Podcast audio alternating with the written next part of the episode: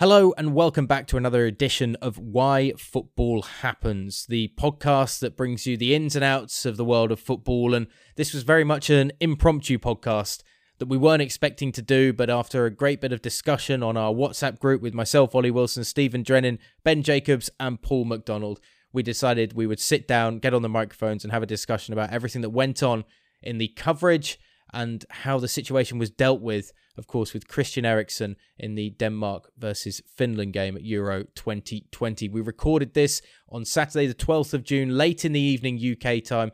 As we recorded, Christian Eriksen was in a hospital bed in a stable condition, and that was the important thing. But we wanted to talk about how the events were broadcast, were shown to the world, and some of the reaction we had to what took place down on the field in Copenhagen. We hope you enjoy the discussion let's kick it off with Ben Jacobs giving us the technical outline of what is meant to happen in these situations as a broadcaster.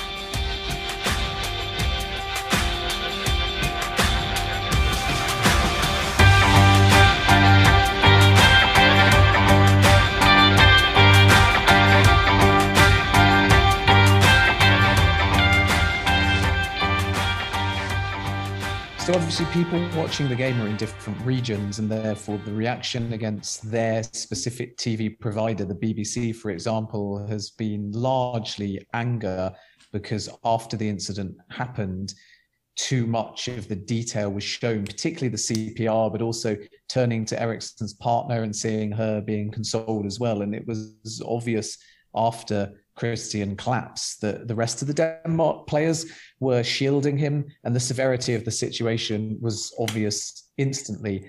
And at that point, those watching will pin the consequences on an individual broadcaster.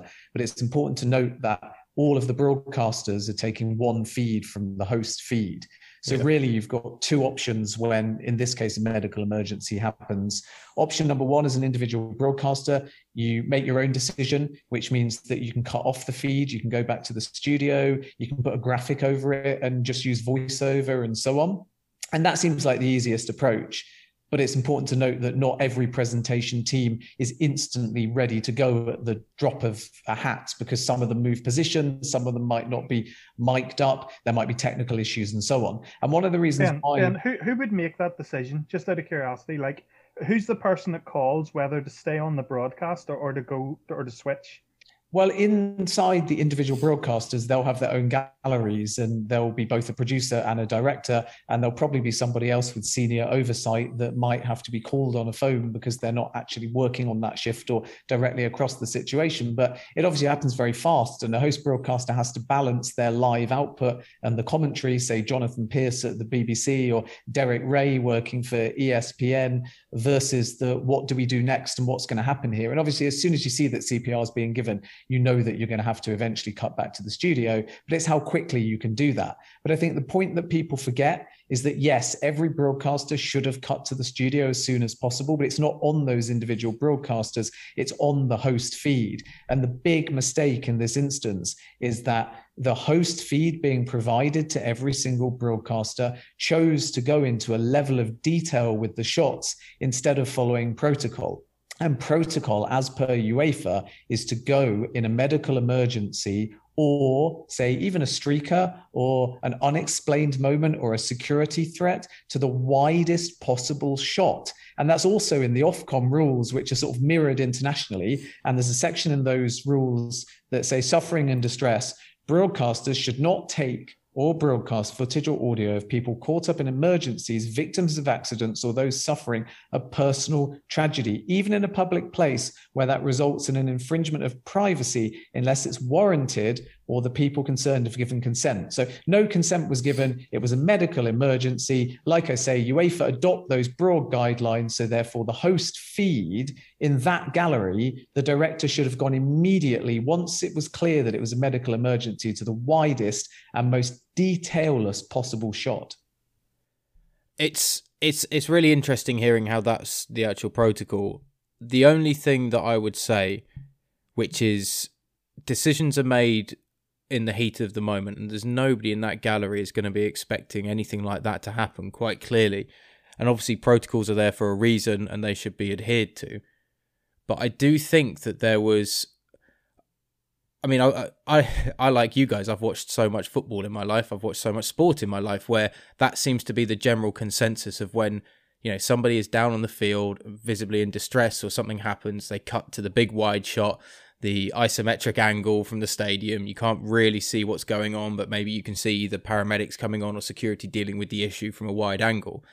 I actually think because the Danish team made that wall of privacy around Eriksen, I think the broadcasters in that moment felt it was okay to go to those shots because they wanted to try and almost capture the emotion of Eriksen's teammates around that incident. Now, I'm not saying whether that's right or wrong, but this is what I think may have gone through what was going on in the gallery. And because they created that wall as well, if you know and if you've got any sort of insight into what the medical staff was going on, you know exactly what they were doing for for Eriksen. They were giving him CPR. You could quite clearly see the jolt, I think, of a defibrillator as well. But they created that wall, which meant that those closer up shots weren't as distressing as if they hadn't been there. And I think that was a judgment probably made on the fly in a panicked moment by the broadcasters in that in that OB truck in that moment. And that's why we saw what we saw and and yes it was distressing, but there's also an element to some extent of you need to show what is happening. Like obviously there are protocols, but this is also an incredible situation it's not completely clear in the viewer's eye everything that's going on, but you get an understanding of the severity of the situation, particularly at this sort of Euros. Everybody is so far apart and disorientated around Europe. There's an inability to travel. Eriksen would have friends and family all over the continent who would probably value seeing roughly what is going on in that moment and would certainly value, for instance, the, the photo shot of him upright in a medical chair looking uh, not okay, I mean, but being taken off. Agree with that. I mean, obviously Stephen and Paul will have thoughts as well, but just briefly at my end, I think that you always by protocol have to play it safe. Like I get what you're saying about the circumstances and that it's a split second decision and it needs guidance and it needs leadership. But the point here is this that the manner in which he claps to begin with was off the ball and a stumble. And that's the same kind of collapse as, say, Fabrice Muamba in 2012. And as soon as you see a player go down like that, regardless of if he gets back up, regardless of if it turns into a medical emergency that needs things like CPR, you know that that player is in big, big trouble. And then Simon Kjær, who acted like a hero, comes in first and he realizes the severity and he puts Eriksen into a recovery position. And at that point, you go go out as wide as possible because even though you say that friends and family of Eriksen might have been interested, and even though I fully accept it's a big moment, the point here is in any medical emergency, like I was at the King Power Stadium for the helicopter crash that unfortunately killed the owner, Khun Vichai. And again, there was lots of speculation, lots of social media, lots of reaction. It wasn't caught on camera because it was after the match. But you never, ever, ever, even if it's positive, speculate in a medical emergency. You never, ever, ever show anything because, as you've alluded to, there's his friends and his family watching, there's his girlfriend at the stadium, there's his teammates right there. And even if it's positive, if you start showing too much, you send panic you send distress because they don't know what's going on. So the first protocol is out of respect to the player, the team, the friends, the family when it's a medical emergency, you go out wide, you get off the feed as quick as possible, you let the medics do their work, and when you've got an official update, you bring it to people. Yeah, I mean, my perspective on that is as soon as I saw the circle around the player, that's a signal to the broadcaster that whatever's happening in there isn't something for our eyes. It, it's it's something that's very private. And as, as for the family wanting to have information, I, I think about um, when Kobe Bryant died and the reaction of his wife to knowing that pictures were taken and published of his death um, and how furious she was with that and, and outraged that that moment was shared with the world. So I, I imagine while they want information, they would be more concerned about the, the privacy of the family and not having pictures of possibly Christian Eriksen's dead face on, on the internet. So I, I don't think they they. I, I think the right thing to do, as Ben says, is they need to go to the wide shot as quick as possible, and then get back into the studio as quick as possible, so that they can talk about it without having to broadcast it. Well, I'll just add to that as I was um, I was actually out in the car um, with, with my son when um, I'm listening to the radio on the way back to the house when um, when it happened. I think it was Vicky Sparks and um, it was Pat Nevin on the on the radio commentary, and within about ninety seconds, um, they had taken both both of those uh, people off the air because they knew it was an extraordinarily, dangerous um, and difficult situation.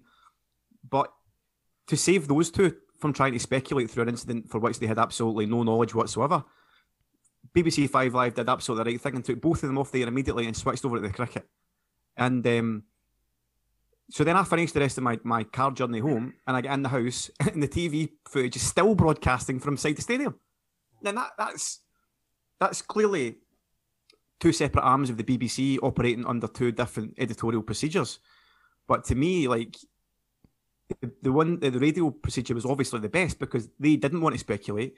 Pat Nevin was abundantly clear to the listener that was, this was not a, a run of the mill incident. This was something that was much more serious than that.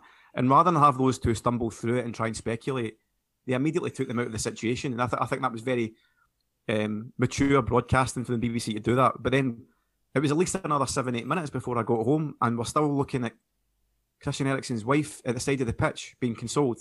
That's voyeurism, I'm afraid. Yeah. Um, there's no other word for that. And um, I was stunned that that was still on the air. I'm very cynical, and, and my immediate reaction when I see things like that is is knowing that people are desperate for information, and also people are a bit morbid. And so, if, if there's one channel that's doing the right thing and cutting away from it, there'll be assholes flicking the channel to say, "No, I want to see it," and so they know that they'll probably lose viewing figures. And and again, very cynical me thinks that they probably stay on the air showing some footage of some sort simply for that reason. And this is this this day to me is showing the absolute total and utter worst of this so-called social platform called Twitter. Yeah, it's a horror show of a place. One of the worst human inventions since the nuclear bomb, and this is a this is a, a quintessential example of how toxic and disgusting that place was. All you had to do was Google Eriksen, or, oh, sorry, uh, search for Eriksen on Twitter as soon as you got in the house to see that people scrambling over the top of each other to film their own TVs in, in the mm. absent chase for likes and retweets. Well done, guys. Hope it was all worth it. Pathetic. I have to say the the the footage that was where, regardless of you know you can, I would understand editorial decisions that went into some of the camera footage that was shown in a panic and in a kind of having been in a lot of newsrooms as opposed to sports newsrooms and, and seen the way that that can work and how editors have made certain decisions like that previously.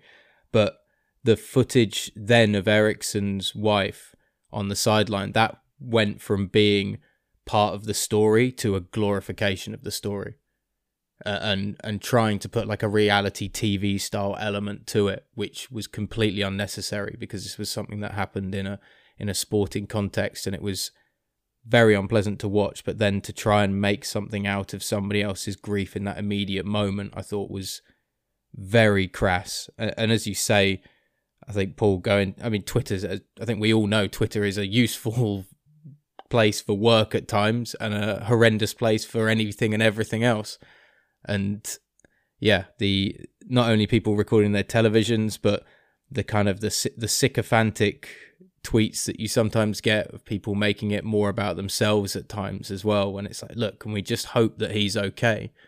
Um, once it was all. you guys, an honest question here. Um, we are we are hearing reports, and uh, it's I think it's been confirmed, but that that Eriksen had asked his teammates to finish the game um, do you think that decision should be left to him and his teammates no, to, to make that call? I mean, from, I'm, I'm absolutely staggered that game finished tonight. I can't believe it. I still can't believe that game. Like in 10 years' time, 15 years' time, we'll be looking back at this day and going, oh, by the way, I'll be telling Alex, my son, oh, by the way, they finished that game that day when, with those players' teammates nearly dying in front of their eyes. But UEFA's got a schedule to keep, so they finished the game. Like, I don't care. I really don't care whether Eriksen told them they finished the game or not the guys had had a pretty traumatic experience, and usually people who suffer severe trauma, we tend to allow them a bit of time to, to rest and recuperate. We don't ask them, oh, by the way, can the guys finish the game? I'm I'm I'm still at, at, at a loss to work out how that decision has, has came to pass. The Belgium and Russia game a little less, right? Because the players are there, they're, they're ready, and like even still, Lukaku, Vertonghen, Alderweireld, very recent teammates of Eriksen, right? So I can only imagine what was going through their head, but I can understand slightly why that game goes ahead. This one, I just, I, I whether the players eh, agreed as a collective or not, somebody had to be the bigger man here and stand in and say, no, this isn't a decision for you people who have suffered something seriously traumatic. Let's take the decision out of your hands and play it again at another time. And yeah, I don't think anybody involved in the tournament could have said anything about it. It reminded me, Paul, a little bit of the 98 World Cup final where there's a bit of mystique as well. But essentially, Ronaldo mm-hmm. swallowed his tongue and then the match still went ahead. And of course, the team was shaken and they underperformed and they lost the game. And this is a more severe situation than that. And obviously, we don't know yet recording this podcast the exact details of what has happened. We're just aware that it was serious. We're aware that there was CPR. And now we're aware that he's talking and he's stable in hospital. So, having had a conversation with his teammates, that will have been a factor, as will the medical report as to what happened. But regardless of how quickly he may or may not have recovered and what his current health is, there's, as you alluded to, the fact that at the point the incident happened, it was horrifying. At the point the incident happened, he wasn't conscious for a period of time. At the point the incident happened, CPR was necessary. And as you say, when you have that level of trauma, it's going to affect all the players. So I was also very surprised that the game continued and not surprised at all that Denmark went on to lose the game when it resumed. Yeah, I mean, my immediate reaction to it was that um, delayed shock's a real thing, and having just witnessed someone that that you're friends with and, and love almost dying on the pitch, there's no way you can mentally be in the right state of mind to play a football match, but even to make a decision to play a football match. It, it should be in the same way as concussion protocol. You have to take the decision out of the hands of the person who's traumatized. You can't like go to them and say, okay, do you want to play the match?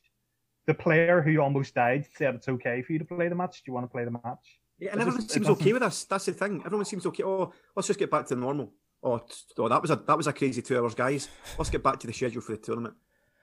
I, no, but I, I, can understand. I, I can't understand the players being allowed to make that decision, but I can understand why, if the players were allowed to make that decision, that they made the decision they made, and that and if that was put in their hands, rightly or wrongly, then I can understand why they would have said, let's go out and finish this game rather than going back having to sit and dwell and deal with it because it's a it's an easy case of modern day society of sitting and dwelling and dealing with problems isn't the way that things are done. It's like no let's just keep going keep going keep going on to the next one. And and they've gone there they've as prepared as they're ever going to be they think perhaps like look this we can take our minds off what we've just seen and we can, if we can try and focus back down on everything else and that can give us a, a sense of normality in this quite horrific moment. So for the players to have made that decision if that's what they actually did and if they were given that opportunity to make that choice i understand that. The the bigger question is should they have been allowed to even make that decision? Yeah, I, think... I agree. I mean just sorry stephen just oh, very quickly i just um it's it's, a, it's an incident that, that hit quite close to home for me. Again, I don't want to make this sound all about me or anything like that because it's obviously not. But Phil O'Donnell was was Motherwell captain in 2007 who suffered a cardiac arrest on the pitch. Um, he was stretchered off that day, and they finished that game with his nephew David Clarkson playing up front for Motherwell, who didn't even know whether his uncle was dead or alive. Now,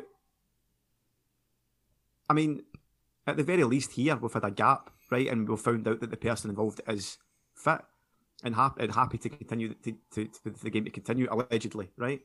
But I just can't understand the thought process, good or bad result, um, that allows people to be put in that position where they have to make that call and make it in a very small time frame and immediately after the incident because otherwise, well, UEFA's got three games tomorrow, guys, so we can't play it then. We need to get it done today. And just, it's just, I, I know a lot more stuff's going to come out about this, but my immediate reaction to it is that, irrespective of what Eriksen has said, irrespective of what the players have been allowed to say, that that the fact that that game has been allowed to finish today is not a good look for UEFA. I think yeah. just on that point, Paul, sorry, Stephen, I know you wanted to come in with something. The protocol, again, as I understand it, talking now with the information we have to hand, is that UEFA didn't stipulate either way. So it was a request from both teams collectively that they wanted to complete the game. Now you can debate whether that's right or wrong, but I don't think UEFA had an active say. I don't think that they were stipulating that based upon the schedule or based upon the rules or based upon the fact that Eriksen was stable, they had to finish the game. So I think the decision has solely been placed into the hands of both sets of players and has obviously in part been defined by Christian Eriksen seemingly FaceTiming the Denmark squad and saying that he would like them to complete the game. But what we don't know, and I think this is crucial, is exactly what's happened. So we can speculate, which is a bad thing, and we know what certain images have implied, particularly around CPR. And everyone ultimately saw him collapse. At that point onwards, I turned away from the television. I turned it off and I moved on. And I've not seen all of the detail as a consequence, again, out of respect. Now he's okay. There's an argument that you could go back and look at it to understand a little bit more detail. But my point is, is that the players probably know the exact medical situation. They know exactly what's happened. So people on social media will speculate based on what they've seen. They might be right, they might be wrong. All we know is that he was put in a recovery position by Simon Kjær it looked like in the initial shots that we saw that the tongue was pushed in a position where it could no longer be swallowed. And then, as has been widely reported, there was a form of CPR given. So people naturally talk about cardiac arrest and they go to all kinds of different conclusions and they compare it to people like Fabrice Muamba.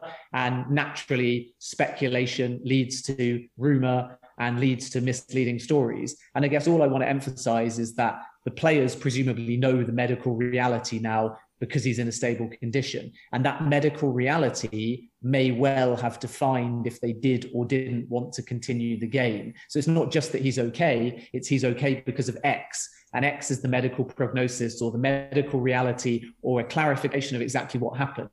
That's not being released. It may never even become public knowledge. I'm sure that we will learn about it at some point if Christian is okay. He may well talk openly about it.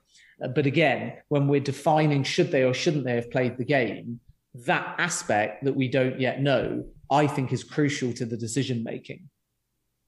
Yeah, the, the thing for me that, that I noticed is that um, Simon Kjær come off the pitch pretty quickly after the uh, after the goal was conceded, I think it was, um, and he, he, he didn't appear to have an injury or anything, and it, um, and I think also the the the way the goal came about and the fact that it was right at Schmeichel, he didn't react to it, and the, the players um, losing the guy that scored the goal. It, it all just sort of suggests that the, the players aren't in the right frame of mind to play a football match. And, and again, I think the decision has to be taken away from them. Um, you can't have the person who's suffering from a trauma deciding whether or not they can play a football match. Because Even, it's like, why do we have concussion protocol? Why yeah. don't we just ask the players if they can play on? Exactly. That's exactly it. And and you can't if the whole point is that people suffering from a trauma or people suffering from a concussion, they're not in the right state of mind to make uh, decisions, then you can't ask them to make the decision on whether to play or not. And so it, it, it the whole thing just it just feels off for me. I mean, the, the things I would applaud is the fact that um, Simon Kjær knows CPR, and, and I guess all players should know C- CPR on some minimal level, and that seems to have saved um, vital seconds, vital minutes in the situation. Um, and also the fact that we now have defibrillators and oxygen tanks in the stadium, because even just thinking back like 10 years, we didn't. And again, that, that makes the difference.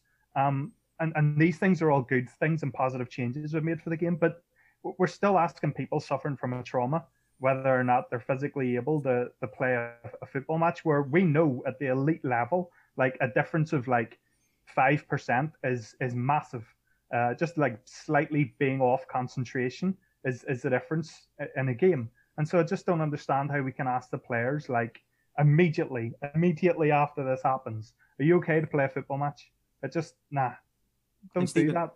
Stephen, I saw you tweeting about it earlier about, I mean, the, the, physical load that's on players. I mean, this is something that I alluded to a little bit in the our podcast with, with Ollie last night about how tired those those Turkish players looked um, after half an hour of that game last night, let alone the end of it.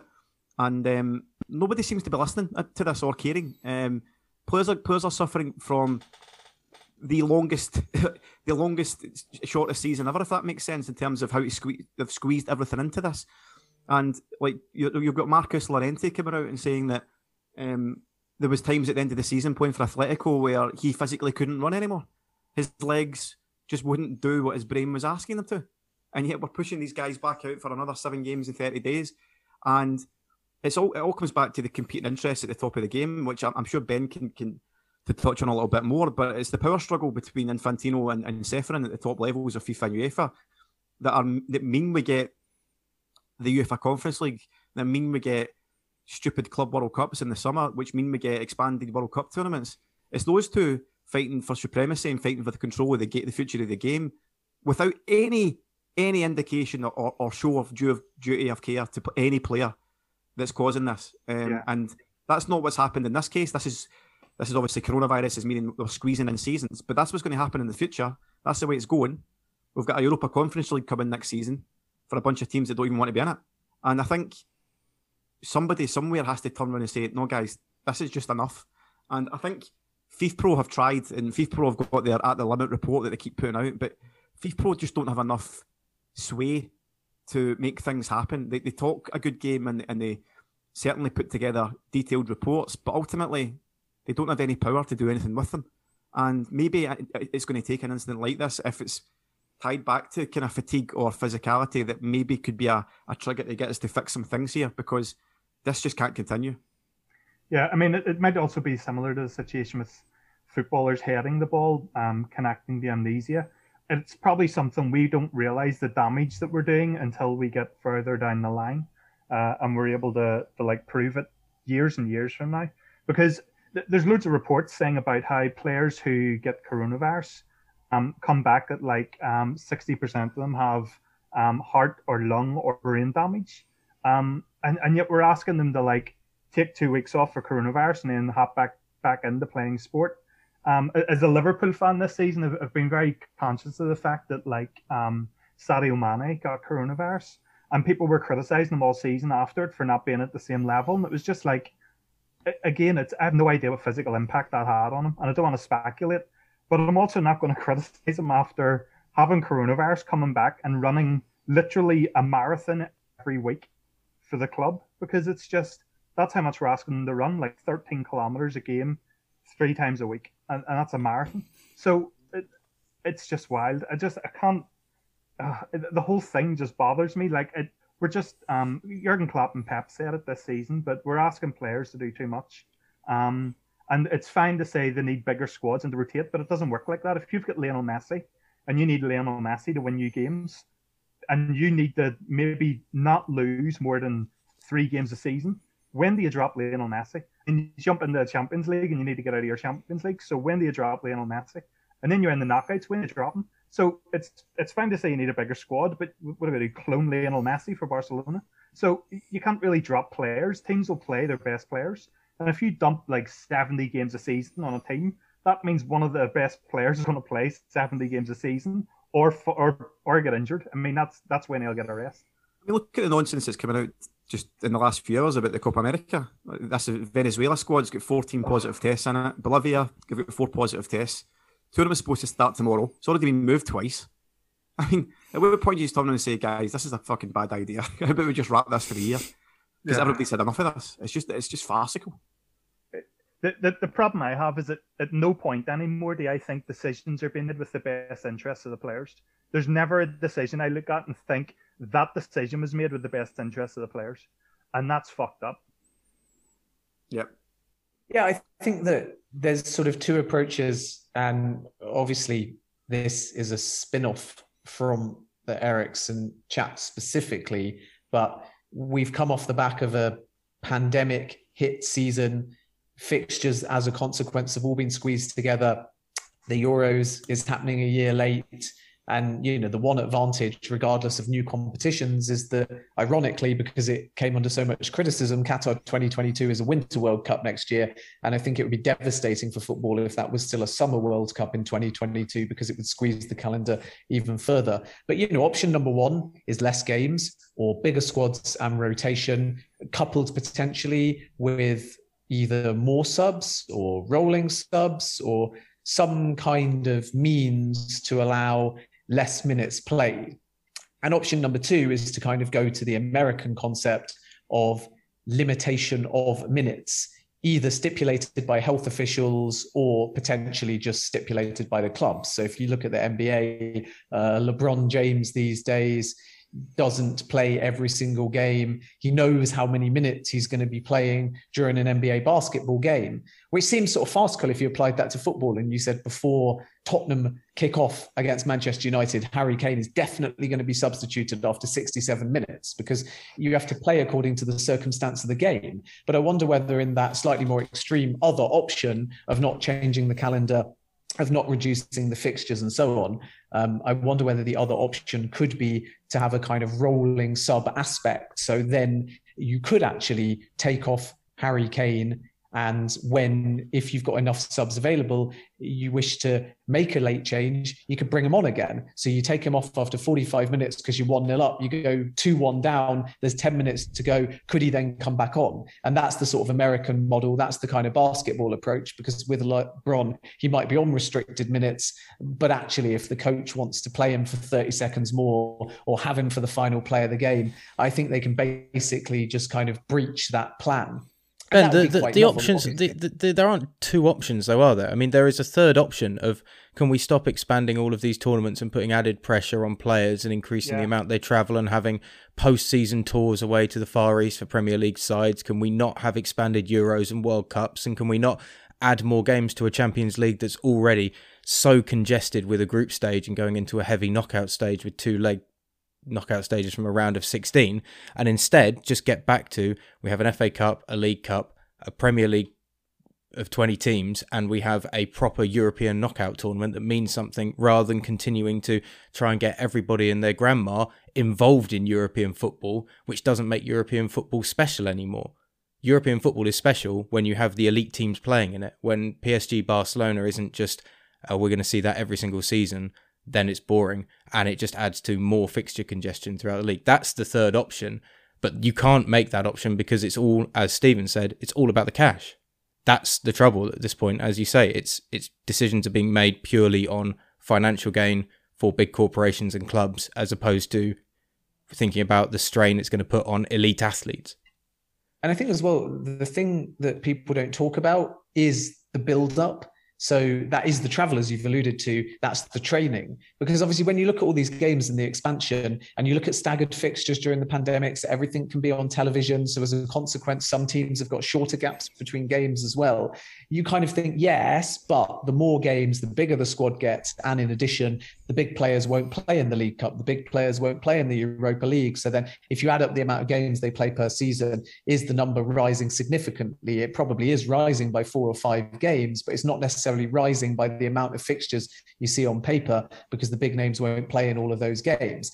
And I get that argument, but the counterpoint is that even if these top names don't end up playing in the Europa League, they're still ultimately going to end up traveling there. They're still ultimately going to have to do more training sessions because of those games. It's still going to take a mental toll. And of course, during all of these periods, even just a standard training session on a dodgy pitch in Azerbaijan, when you know you're not going to start in the game, you could still get injured at any point. And it's that sort of combination, I think, of air miles, and of training and of the matches that they actually play that makes the situation untenable and problematic. And the only solution, if you have all these games, is to keep expanding squads. And then, obviously, in the years that a team doesn't qualify for Europe, you end up having too big a squad and you have an unhappy squad because every player still ultimately wants to try and play every game. So it's sort of lose lose because you only can protect your players by expanding your squad and having depth. And the more depth you have, the less you see the players as a fan that you'd mm. like to see in those games, and the more unhappy your dressing room gets.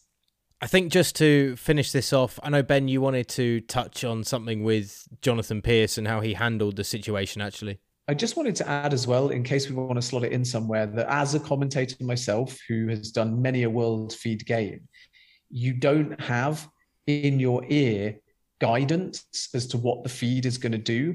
So when people are listening to, say, Jonathan Pearce or Derek Rae, and they're praising them at large correctly for how they've handled it, it's important to note that they're not just handling it on the spot. They've got no idea what's coming next and they have to react according to ultimately the shots that they see. So not only are they having to be spontaneous, not only are they probably hearing carnage in their ear from the BBC or ESPN studios, not only are they being told, we're trying to get the studio ready, cut back in a minute, because it may be that the presenters are not in place or not mic'd up or decisions are being made off air and insights being given us to the situation. There's all kinds of permutations, but the point I wanted to make is as a commentator, you don't know where they're going to go to next. And that's with a lot of these ones. Sometimes they just turn to someone in the crowd who's like a sheikh or a dignitary, and you're like, yikes. And a good gallery will always give you a heads up and try and give you the information. But in this situation, the commentators are kind of just out there by themselves and having to react. And I thought that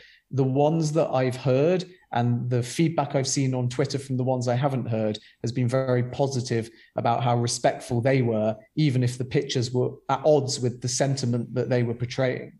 Yeah, phenomenally handled by Jonathan Pearce in that moment on, by the BBC and, uh, and, and other broadcasters as well. Derek Rae all did an exceptional job in in how they covered the incident with Christian Eriksen. I've, I've just been messaged this evening by somebody who works as a uh, OB operator at football grounds and covering uh, huge events who said that they can only thank the Lord that they didn't have to make the decisions that were made today about the broadcast and that they just hope that that doesn't ever happen to them when they're working on a broadcast. And I think, to be honest, that the main sentiment coming out of all of this as we started the podcast is that as we've done this, Christian Eriksen right now is in a stable condition and a very difficult situation for everybody involved, covering it, watching it, and the fact that Eriksen is stable is the most important thing to come out of all of this. So I think no better a positive note to leave it on than that.